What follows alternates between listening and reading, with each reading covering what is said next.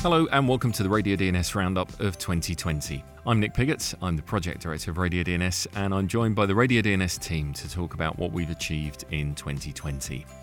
With me is David Layer from the NAB, who's the chair of Radio DNS, Ben Poor from the EBU, who heads up our technical group, Andy Buckingham, who runs technical operations, and Rose Kendrick, our project coordinator, who runs the project office.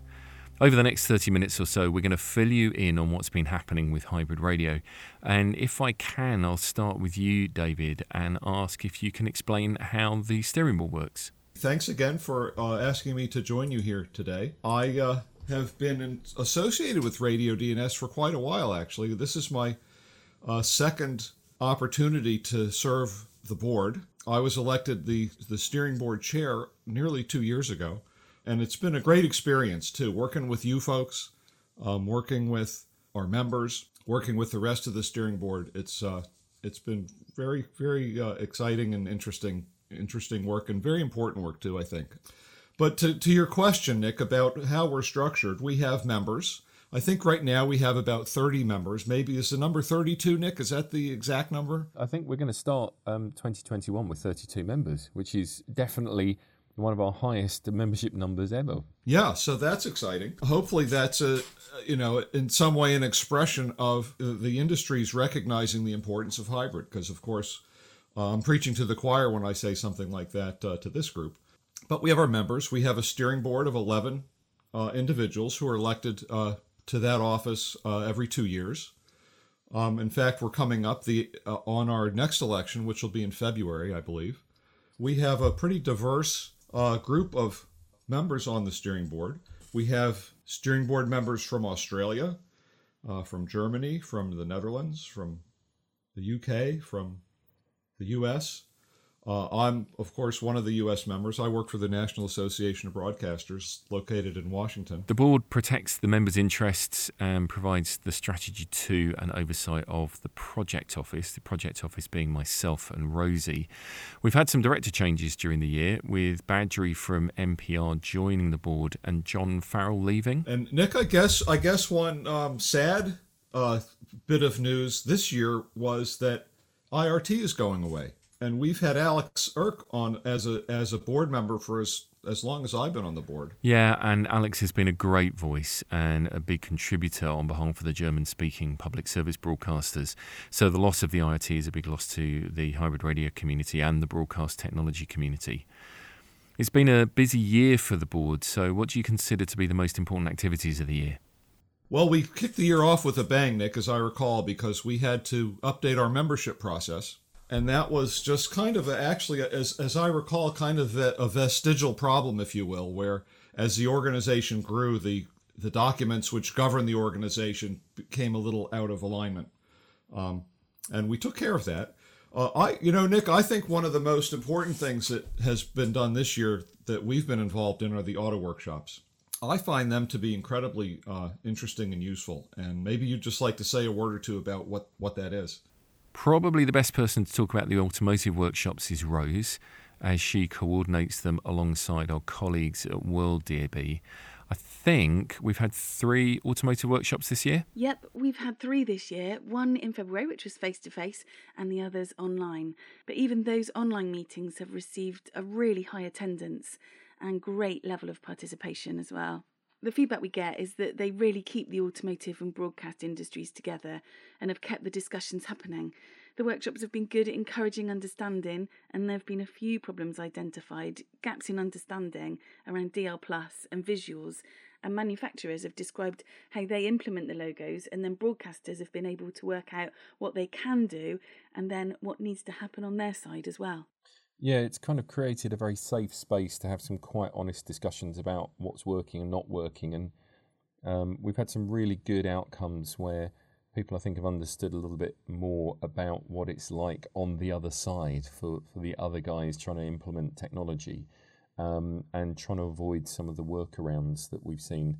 You know, Nick, and and and frankly, too, you know, you've had really good participation. I mean, I think I think you've had to turn people away from these these events. Yeah, I mean, phys- physically, we've run out of space. So, in a way, the move to uh, the kind of normalizing of doing things online has really helped us because I, I think at the last w- workshop we had 70 people um, around the virtual table, which we would really struggle to do in, in the real world.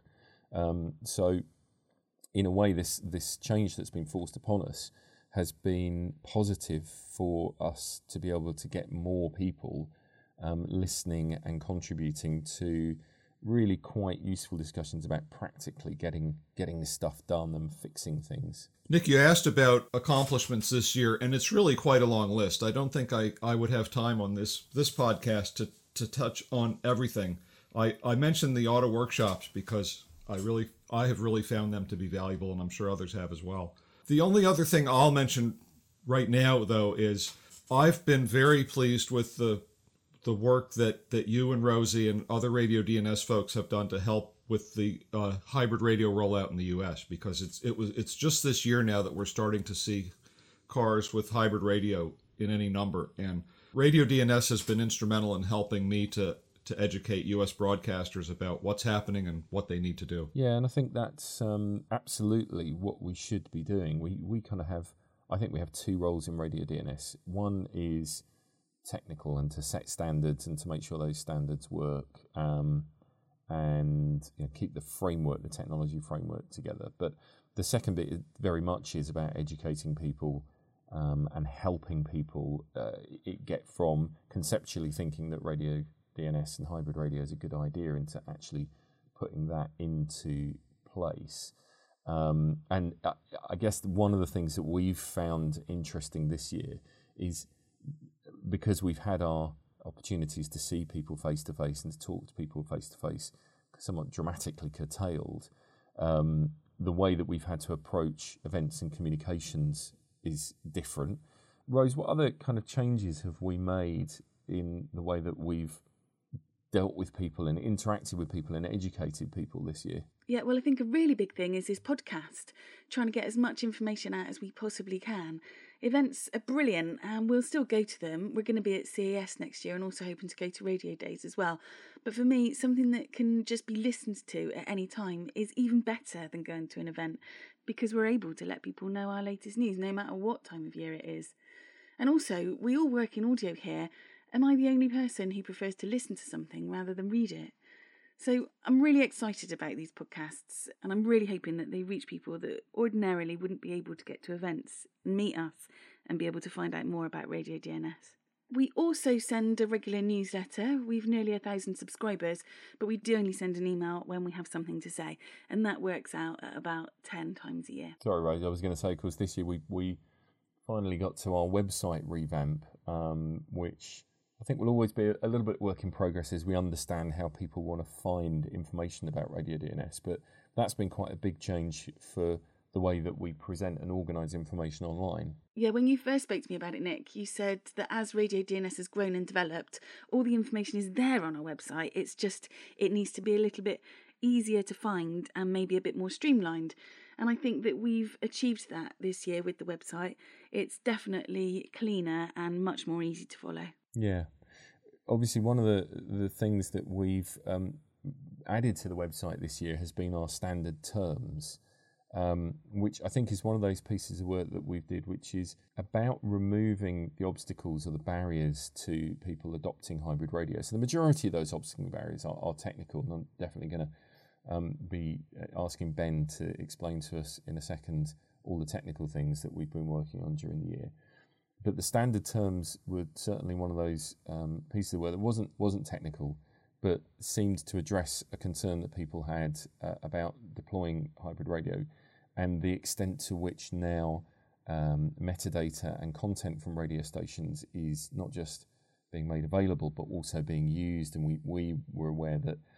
Um, there was some potential for misunderstanding about what reasonable use of content would look like. Um, and as a result, after some consultation um, and talking to people who would benefit and be impacted by a change, uh, we came up with our standard terms, which I think is still a very pragmatic document to define what what a common understanding of good use of um, metadata and content is, uh, and we put that onto the website, it will live there permanently as a reference point.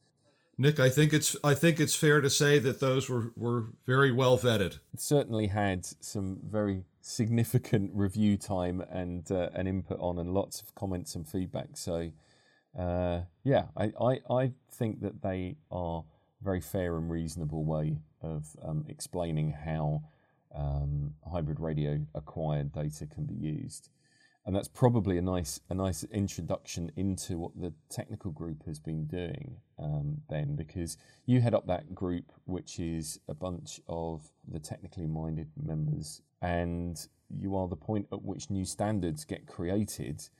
What's been on the technical group agenda this year? So, um, as you mentioned, Nick, the technical group has been quite busy this year, actually, and I'm really, um, really quite pleased at the development that's been made. So a couple of the important things are is that we've um, cleared a few roadblocks, should we say, if that's not a pun, uh, around specification work. Um, to highlight that, geo-fencing or geographical linking of bearers has been a top subject, uh, mm. as well as analytics, updates to um, some of the more outdated parts of the service and program information specification, as well as looking at updates to um, the VIS, the radio VIS specification, in terms of push events and uh, more modern web technologies. So um, there's been some updates to existing work. There's been some new topics, um, and I think that the progress this year has been very, very good. Give us a give us a quick overview of the geofencing work. Can you give us a bit of insight into why that came to the group this year and what you did? Yeah, it's quite right. We've we've had geographical information in the specification since its inception um, but really, like a lot of the specification, the service and program information specification, um, there was mostly guidance, should we say, and, and the, the use cases weren't necessarily strictly defined. Uh, so, um, against a bearer or FM, DAB, HD, basically a way of listening to a service, you could define some geographical information, such as a polygon, so an area over which potentially that could be received, although that was again was a suggestion. A point, which could be the transmitter, uh, or a country, which could cover, for instance, IP streaming, saying you're allowed to stream it in this country but not in this other country. But again, we didn't really have a very clear definition. For instance, um, any geographical information was always assumed to be allow rather than disallow, um, and yeah. uh, it wasn't really linked to any strong use case. I think that came when um, we had some feedback from our colleagues in the US, and I think here in Europe we have a slightly different situation certainly around being um, having a distinction between uh, how uh, usage and licensing works over broadcast and mm. internet streaming. Um, in the US, they had some quite specific requirements that they wanted to at least have a bit more broadcaster control uh, on where you could stream and where you could broadcast or where you prefer to broadcast. So again, it's all about following the, the scheme of using the specification to signal broadcaster desire or preference and then allowing the device to make its own decision on what to do. So the changes made are primarily to allow, for instance, the concept of uh, allowing a, a, a, bearer to have a geographical location which is also disallow rather than just allow, and also to put some guidance on how a polygon should be interpreted by a device if it's against a, a specific bearer. I, I think, I, I mean, David, you certainly championed you championed in that use case from the US broadcasters of actually wanting to prefer much more strongly prefer broadcast over streaming to the extent where actually there were areas in which streaming was was disallowed, not allowed. Well, and I I had a lot of support too, Nick, because um, and I'll I'll just call out iHeartMedia here because uh, this is an issue that they're particularly keen on, and we had some really uh, meaningful technical input from uh, some of the folks at iHeart on what needed to be done to the standard, and I think that uh, you know it was a great uh, collaboration. Yeah, and I mean Alice, Alan Jurison at um, iHeart did some really spectacularly detailed work to um, look at what existing broadcast coverage looked like and to define quite accurately uh, polygons within which it was a, a, very high certainty of good broadcast quality, and and that it, it, intensive and really kind of detailed look at it, I think really helped inform the discussions about, for instance, to does a polygon needs to be defined to a great deal of detail? Does it need 300 points to define it, or can 12 or 15 do just as good a job? Yeah, I mean, uh, I'm very grateful again, just to add to what David said, of, of the input that was given by iHeart and others as well. And I think it reflects a kind of, it's too easy when you're writing specifications, should we say, to be broad or to just think of it from one angle. I think the key really is to think of specification development from different angles. So the broadcasters, the manufacturers, uh, people who define the data, people who use the data, and actually putting a sense of pragmatism, as you gave in a good example of of uh, finding a way to justify why a polygon could have a slightly reduced complexity. Uh, obviously, we could model the fjords of Norway quite spectacularly with a polygon, but it wouldn't necessarily result in um, an efficient data set, and it wouldn't be usable by a manufacturer as well. So I think mm. um, having a, a, technical group which is made up of very clever people, uh, broadcasters, manufacturers, implementers, service providers is key, and having the sense of pragmatism as well. So I, I, I take my hat off to all involved and I also wanted as well to add on what was said earlier on that um, about the IRT's involvement. The IRT has always been quite heavily involved in the development of standards for radio DNS and other areas as well, obviously. So we're very grateful for their contribution um, and uh, and work in the hybrid radio over many many years.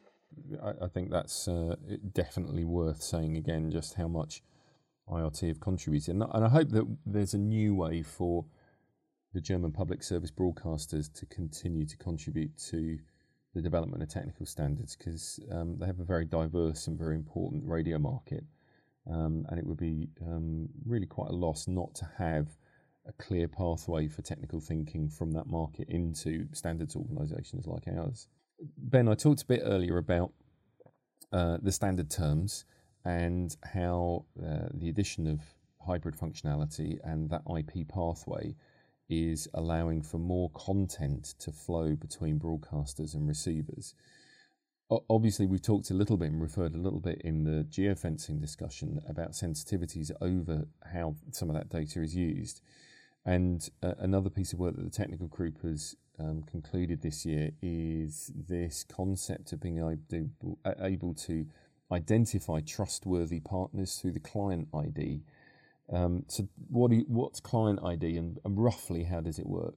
Oh, that's a challenge. How to describe that roughly? Well, I guess roughly you could say uh, you're right in saying this is a piece of work that's been um, again uh, long in development, and it's been really glad to have this as part of the published SPI specification this year. In essence, client ID is um, what some might consider to be an API key. It's the uh, the reflection that uh, it's great that there is open data, accessible data that is essentially, should we say, free to air. Anyone can access data from broadcasters. But obviously, broadcasters increasingly want to have uh, some more control over their data because data is important.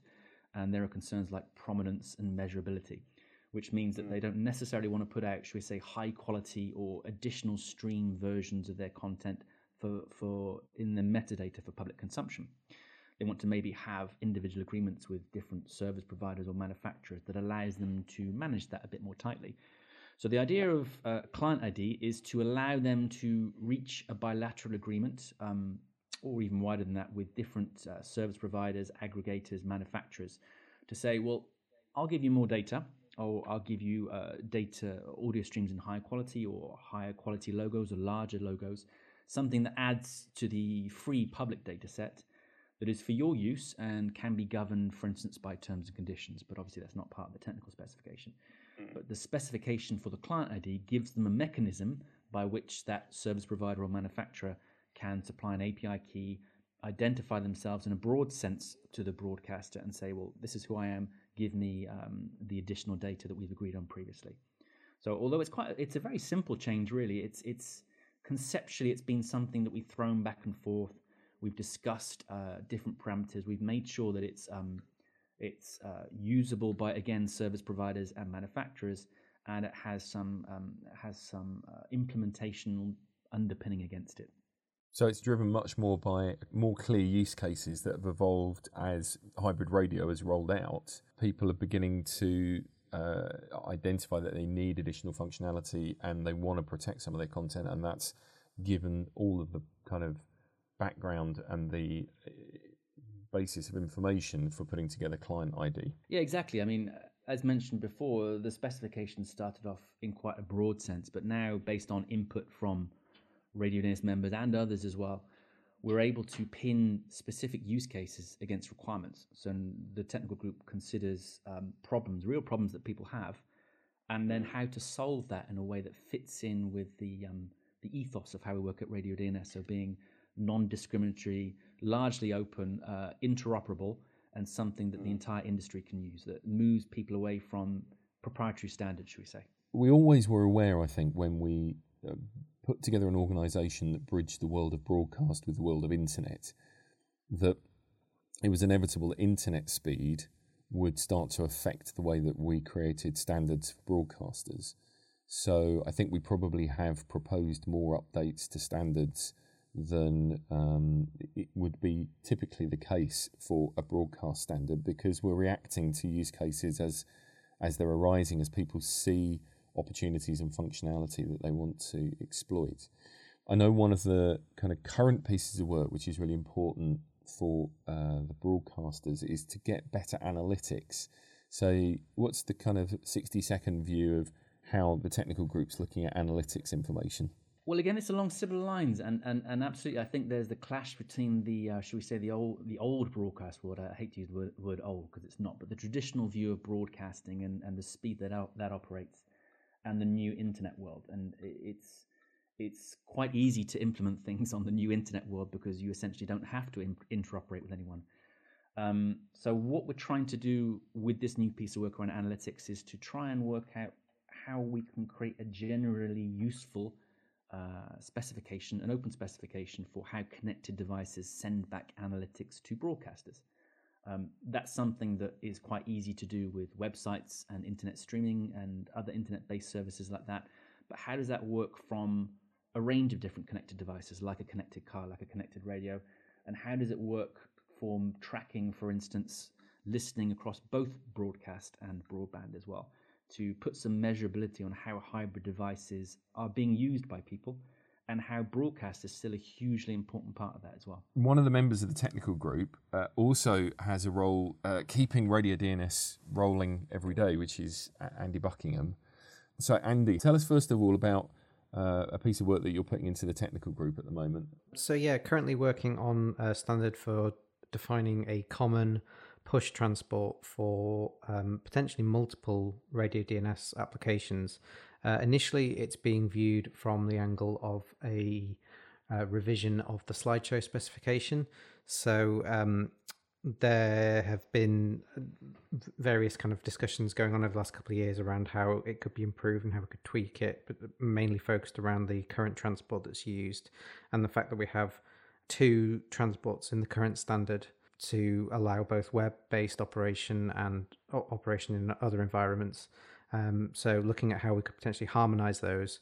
Um, one of the other requests that's come in a couple of times, which we're looking at, is having a way of transporting metadata outside of exclusively a, a, a visual environment. So being able to send artist title, album information as well. And so if we're going to start looking at that, rather than having to kind of have a third or fourth push standard? Can we potentially harmonize all of these so that there's a common um, framework that those applications can then sit on top of? That's been going really well. We've we've produced some technical demos of it and, and shown it to the uh, the members of the technical group, and uh, things are progressing quite well on that. So, I mean, that's essentially turning something that when we thought about it initially uh, had a very specific use case about let's get visual content to people, and developing it more into a kind of multi-function tool that allows people to push arbitrarily information from, from a broadcaster to a large number of connected devices. Yeah, absolutely. Brilliant. And as well as being on the technical group, you also look after our kind of day to day technology operations and all of those registration requests that come in uh, end in your hands. So tell us a little bit about what you've experienced with dealing with the users of Radio DNS during 2020? Sure. So um, it's been it's been um, a, a, good year again this year in terms of the number of registration requests we've had in. Um, we've had a new country this year. We had our first registrations for Latvia um, coming in in October. We are still seeing a couple of the kind of common um, registration pitfalls with new requests that come in. So th- these are broadly in two categories. Um, people that contact us who aren't familiar with how Radio DNS works and potentially view it as being more of a um, online radio directory service. So come to us specifically without broadcast parameters and ask about being listed. Um, and the second one is people who've understood the kind of core concept of radio DNS, but not perhaps understood that as well as being registered in radio DNS, they also need to run an application such as SPI we've been trying to improve the way that we communicate back to those people when they get in touch and i think also there's going to be some work involved in that in in trying to through all this outreach we're doing through the podcast through the newsletters through being at events just just kind of clarifying what that message is and, and kind of what we're about. We did a really good seminar um, which david set up for us with uh, through the nab which was really hands on, wasn't it? I mean, you were literally writing code on the screen. yeah, c- coding live, which is uh, always a very dangerous thing to do. But um, yeah, it kind of uh, explained to people. Um, that that was an interesting event as well because we were trying to we were trying to bridge that gap between people who are traditional broadcast uh, transmitters, those kinds of things, and those who work in the kind of uh, new media, digital web uh, sphere and tr- trying to get both of those people in the same room and explain to to the the relevant people what which bit of this would interest them and explain to the others how easy it is to implement what the first group would like them to do so yeah it was really positive. and it's quite it's quite visible when you get down to that layer of implementation um, that issue of there will be a set of people who understand all the broadcast implications of hybrid and often a completely different set of people who have the technical programming know how to implement it and access to the digital assets. And it's it's when you get down to that implementation layer that you you begin to have to very much encourage people to talk to each other within their own organizations. Yes, yeah, and and we've we've seen positive steps with that happening as well.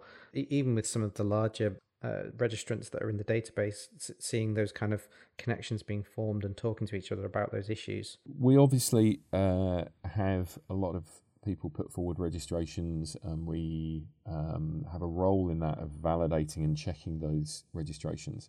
What tools have we got available for people to to check things of their own that they can kind of self-serve and self-check things? So there's been two kind of important uh, developments in that area this year. Um, firstly we um, released the testing tools for members that allow them to test a server-side implementation. So if you've um, set up um, you've got yourself registered and you've set up an SPI server, um, being able to point the test tool at that implementation and get feedback on, on what's right, what's wrong, what you might need to fix.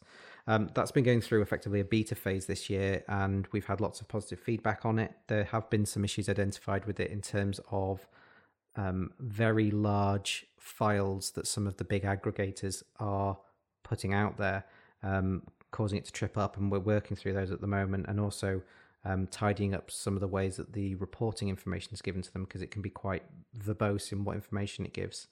Um, and, and another thing that we've worked on as well is um, providing um, command line tools for um, the more serious developers that are perhaps mainly at larger stations, being trying to uh, automate some of these processes and be able to kind of develop like a, a, a, workflow or a pipeline so that when they make changes they can verify it themselves and minimize the amount of interaction they have to have with us in terms of back and forth to fix issues. That's really really helpful. And i think another indication of something where we've heard from people who are trying to use the service what's easy and what's hard and we're developing practical tools that people can use to get around some of the obstacles and get around some of the slightly more steeper implementation challenges uh, so that as you say they can systemize it and it becomes much easier to do. Yeah yeah and and the um the, the tools are all, all kind of out there on uh, github and i'm sure we can provide some links to be put into the description as well just for how you can go out and find those. Yeah great. I think we've covered there a really comprehensive overview of what radio dns is and what it does from our corporate structure and the way that we're governed um, through the strategic technical work that we do, the way that we're communicating with people, the way that we interact with people to educate them and encourage them um, through the work of the project office, and then right down to the, the nitty gritty of how do we get people registered and how do we get people live on hybrid radio. And the extent of the practical support that we're giving people to do that. So I just want to say thank you to David, to Ben, to Andy, and to Rose, not just for contributing to this podcast, but also being the um, small but very, very powerful and very effective team that makes up Radio DNS and uh, creates that growth and that enthusiasm for hybrid radio every year. Nick, likewise, I, th- I think we need to recognize and thank yours and Rosie's efforts as well because you all have done a lot this year. You're so good at what you do, and it, it really shows in, in how things are, are moving along nicely with Radio DNS. Well, I appreciate that, David. Thank you. Um, so we'll finish up here, but we'll continue keeping you informed about Radio DNS through these podcasts, through social media, and on our website. And of course, you're always welcome to contact us directly on feedback at radiodns.org. Thanks to David, to Ben, to Andy, and to Rose, and thank you for listening.